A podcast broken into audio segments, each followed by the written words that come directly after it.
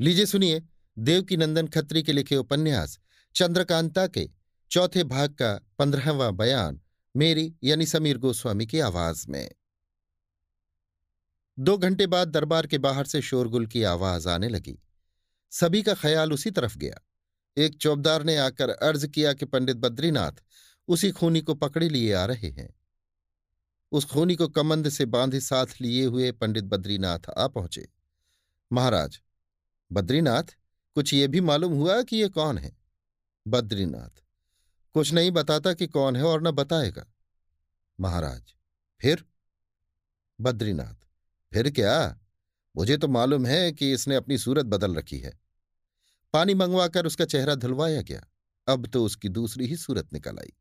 भीड़ लगी थी, सभी में खलबली पड़ गई। मालूम होता था कि इसे सब कोई पहचानते हैं। महाराज चौक पड़े और तेज सिंह की तरफ़ देखकर बोले, बस बस, मालूम हो गया, ये तो नाजिम का साला है।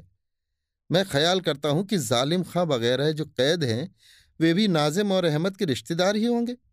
उन लोगों को फिर यहाँ लाना चाहिए। महाराज के हुक्म से जालिम खां वगैरह भी दरबार में लाए गए।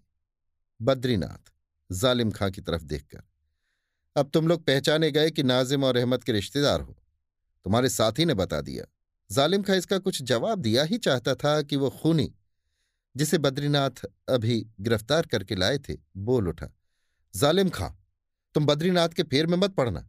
ये झूठे हैं, तुम्हारे साथी को हमने कुछ कहने का मौका नहीं दिया। वो बड़ा ही डरपोक था, मैंने उसे दो जख्म में पहुँचा दिया।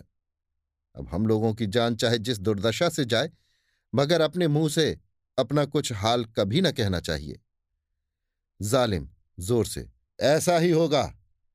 इन दोनों की बातचीत से महाराज को बड़ा ही क्रोध आया। आँखें लाल हो गई, बदन कांपने लगा। तेज सिंह और बद्रीनाथ की तरफ़ देखकर बोले, बस हमको इन लोगों का हाल मालूम करने की कोई ज़रूरत नहीं, चाहे जो हो। अभी, इसी वक्त, इसी जगह। मेरे सामने इन लोगों के सिर धड़ से अलग कर दिए जाएँ। हुक्म की देर थी। तमाम शहर इन डाकुओं के खून का प्यासा हो रहा था।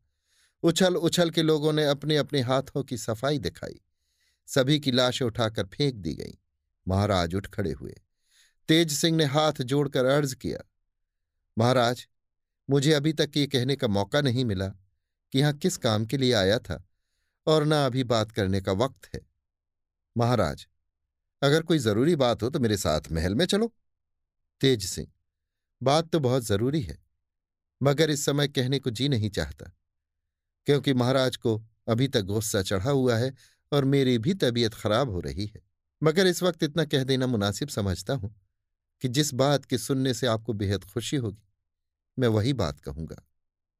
तेज सिंह की आखिरी बात ने महाराज का गुस्सा एकदम ठंडा कर दिया और उनके चेहरे पर खुशी झलकने लगी। तेज सिंह का हाथ पकड़ लिया और महल में ले चले। बद्रीनाथ भी तेज सिंह के इशारे से साथ हुए। तेज सिंह और बद्रीनाथ को साथ लिए हुए महाराज अपने खास कमरे में गए और कुछ देर बैठने के बाद तेज सिंह के आने का कारण पूछा। सब हाल खुलासा कहने के बाद तेज सिंह ने कहा, अब आप और महाराज सुरेंद्र सिंह खोह में चलें और सिद्धनाथ योगी की कृपा से कुमारी को साथ लेकर खुशी खुशी लौट आवें।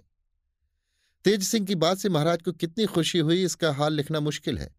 लपक कर तेज सिंह को गले लगा लिया और कहा तुम अभी बाहर जाकर हरदयाल को हमारे सफ़र की तैयारी करने का हुक्म दो और तुम लोग भी स्नान पूजा करके कुछ खाओ पियो।